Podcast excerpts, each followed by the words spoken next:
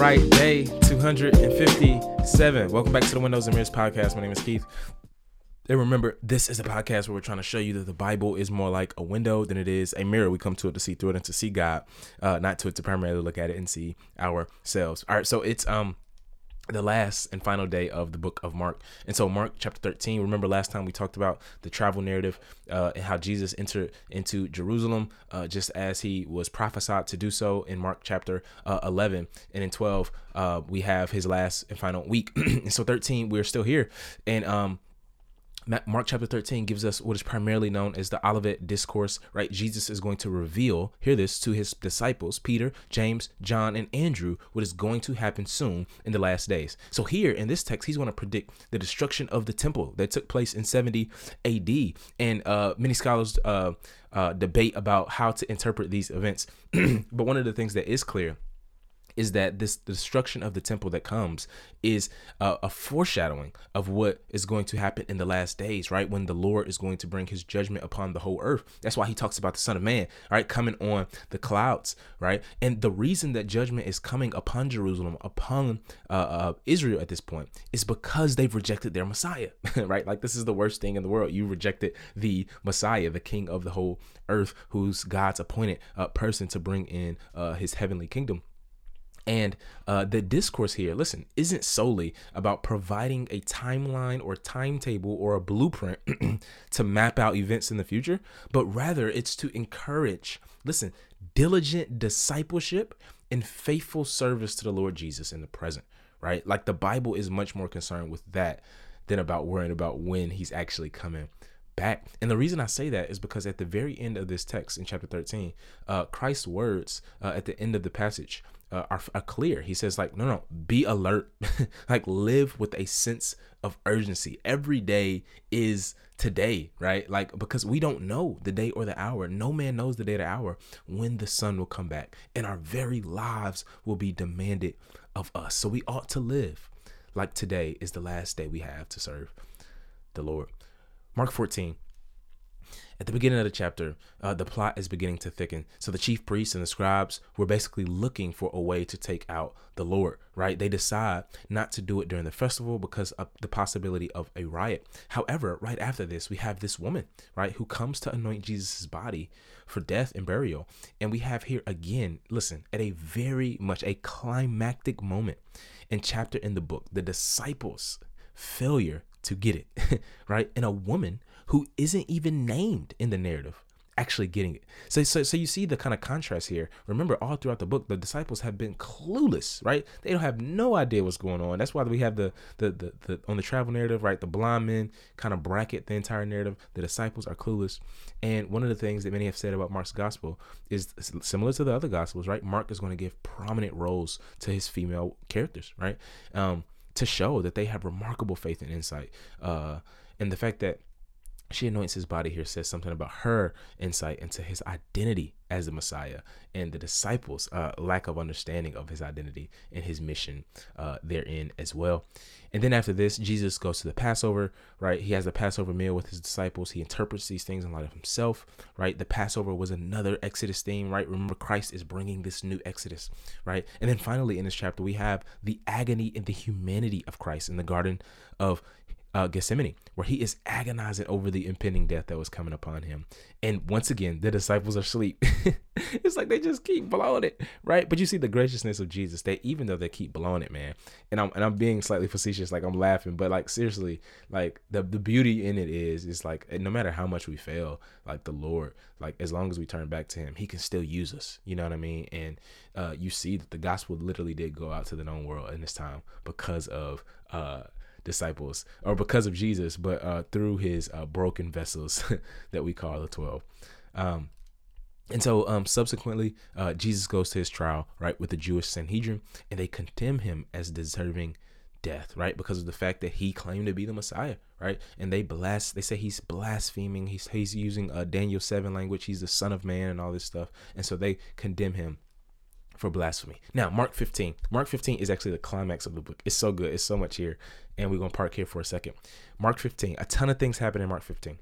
Um, and we are told of Christ's crucifixion, right? And this is the climax of the entire book, right? And the crucifixion is going to be painted and shaped and formed in Mark chapter 15 as a divine enthronement ceremony, right? Um, and in many ways, history has been leading up to this moment and history will unfold from this moment right? So in other words history turns and hinges on the cross. This is why paul can get up in galatians 1, uh, chapter 1 verse 4 and say no no like he gave himself to rescue us from our sins. Rescue that's uh, exodus language as well. Uh, rescue us from our sins to or no he gave himself uh, for our sins to uh, rescue us from this present evil age he says right? And so in other words the, the the turn of the ages the age to come right? That, that was prophesied in the old testament the age to come actually shifts into gear when Jesus goes to the cross. And so again, divine enthronement ceremony. How do I know this? More than anywhere else in the Mark in Mark he highlights and emphasizes the kingship of Jesus, right? So he's called king six times in one chapter verse 2, verse 9, verse 12, verse 18, verse 26, and verse 32. So, in other words, the king of Israel is going to come to Israel as a suffering and rejected king, a suffering and rejected Messiah. Now, Mark is full of irony right? Chock full of irony, like much of the Bible.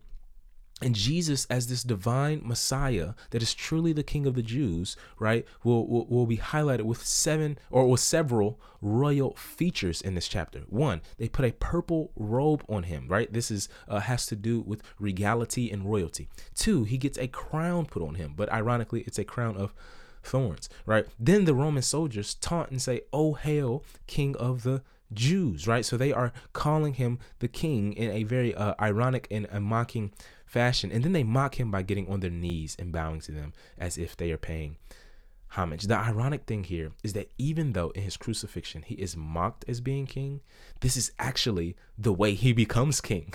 Like this is actually the way he becomes the king right? This is the way he accomplishes his great victory. Now remember in the in the ancient world kings you you were a king and a king accomplished his victory right? Uh, uh, through a defeat right? And jesus is doing the same thing but he is being uh, seemingly being defeated here. But he's actually crushing uh, satan's head and liberating his people from sin.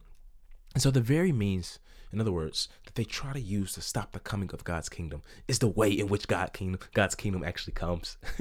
Jesus wins. Jesus wins. He conquers. He's victorious through his suffering, and he's he, he's he's uh, victorious through his defeat. The gospel is so seemingly upside down, but it's actually right side up. Not only that, we see in this chapter two uh, that the cross was both a religious, hear this, and a political declaration that God was making. Now, it was political in the ancient sense, not in the modern sense, right? So when the Romans are crucifying him as king of the Jews, this was a vastly political statement that they were able to charge him on, right? In other words, to declare kingship in the first century was to say that Caesar was not king, right? It was to undermine his kingship. and so also, not only that, uh, crucifixion in the first century was political rebellion, right? This is why uh, uh, I always say that the gospel is political in every aspect, right? It declares that Christ is on the throne and that my ultimate allegiance, ultimate allegiance as a follower of Christ, as a believer in Christ, is not to Rome, is not to America or insert any other nation in there, but it is to Christ and his kingdom, which is not of this world, right? And we see here that crucifixion was reserved for criminals, right? And the custom at the festival, we remember, uh, was to let one go. We see this in Barabbas, right? They chose Barabbas instead of Jesus to free. And remember, Mark uh, ten forty five, right? Mark twenty forty five says, no, no, no. Like the Son of Man uh, uh, came not they not come to serve, but to be served and to give his life a ransom for many. And a ransom is a price paid to release a prisoner from bondage, right? So here we get a real life illustration of that truth, right? In the same way that Jesus releases us from being prisoners to sin, right? Mark illustrates this here historically and literarily as a prisoner is released because of what will end up being the death of Jesus, right? And not only that, Jesus, or, or, or he is a murderer, right? The text says, and Jesus is murdered in the place of a murderer, right? So it's just so much irony here. And further, his name means uh, uh um, it, it, means son of the father. Barabbas means son of the father, and we say that we see that instead of him dying, the true son of the father, right, actually dies. And so Jesus is bringing about this new exodus. He trades place uh, with one who was formerly in bondage, and he is free, showing us that we are in bondage and we need to be free. Right? Uh, we can insert our names where Barabbas's name is, right? Jesus takes our place at the cross uh, and, and unites us back to the God we've been uh, distanced from because of our own sin and rebellion. And from there, we get a divine response, right? The veil splits, right? Now, remember in the temple, you had the Holy of Holies, right? That a veil covered that no one could access except the high priest on the Day of Atonement one time per year. Now, what Jesus is saying, or what the text is saying, is that um, there is access to the Holy of Holies, right? Which held back the majestic glory of God. And now that actual glory of God shines forth, hear this, in a crucified Christ right? And at the end, it's so it's so funny. It's so much irony. The irony like doesn't end until the end, right? Um, there's this ironic human reversal as well, right? So at the end, a Roman, listen, a Roman pagan Gentile realizes Christ Jesus' identity over any Jews, right? Nobody nobody else does, but he does. And he's a Roman, right? And his designation of truly, he says, uh, truly this man was the Son of God. Um, remember the, the, the phrase "Son of God" had royal connotations in both Jewish background and Greco-Roman backgrounds. Uh, Caesar was called and thought to be the Son of God in uh, Greco-Roman uh, first century uh, Greco-Roman culture, and in the Old Testament, uh, the kings uh, were called sons of God. Two Samuel seven, two Samuel or second Psalm two, Second Samuel seven, um, First Chronicles seventeen, um, and he uh, Jesus shows that this is really him, right? He really reveals his identity at the cross. 16 comes. We have um, another woman, right, showing up again. Uh, women showing up uh, as prominent uh, first, the first evangelist of the resurrection, right? And the text uh, says this. It says, "Don't be alarmed when they come to see uh, Jesus' tomb." It says, "Don't be alarmed." He told them, "You are looking for Jesus of Nazareth, who was crucified." He has risen. He is not here. See the place where they put him, but go tell his disciples and Peter, he's going ahead of you to Galilee. You'll see him there. Listen, just as he told you. It's so interesting um, that Jesus told them that he would meet them in Galilee, right? He knew the end from the beginning. And I love the way that uh, verse 6 is constructed in the original language because the verb tense says that he has been crucified. In other words, he is cruci- he still is the crucified but also now resurrected king, right? This is the part of the the reason that he still has um the marks in his body right after his resurrection uh, and he is a king that is crowned as we saw in mark chapter 15 at the cross right? He is crowned. That is this was a royal uh, procession and enthronement ceremony that happens at the cross. And the resurrection further unveils the victory that was won there at the cross not just as a victory over sin and over satan but as a victory over death as well right? And this one this this victory over death leads to his glory and vindication by the father. And we'll see in the book of acts that he is enthroned right at the right hand of the father and he is still working through his body the church right i think the takeaway for us and mark shows this more clearly than any other gospel is that we serve a crucified resurrected king right and he invites us into his kingdom by faith right? In the reality that he actually is by faith in the reality that he really is who he actually says he is. And as and the result will be that we become who he says we will be. I just want to say that in following the king and following King Jesus, these things should be true of us. We should be people of service, right? We should be people of sacrifice. We should be people of uh in who endure suffering, right? Service, sacrifice, suffering. We should be people of um, submission, right? People who are uh, submitted to uh, the, the the work and the will of God, and people who surrender, right? Who who who surrender to uh, God and to His people and uh, to what He's called us to. And Jesus shows us all of those things. And if we want to follow Jesus, those things aren't just uh, things we say were true of Him but things that ought to be true of us as well. Let's pray. God, we ask that you would make us people who serve, uh, people who suffer for the sake of the gospel, people who sacrifice, God, people who are surrendered and submitted to you,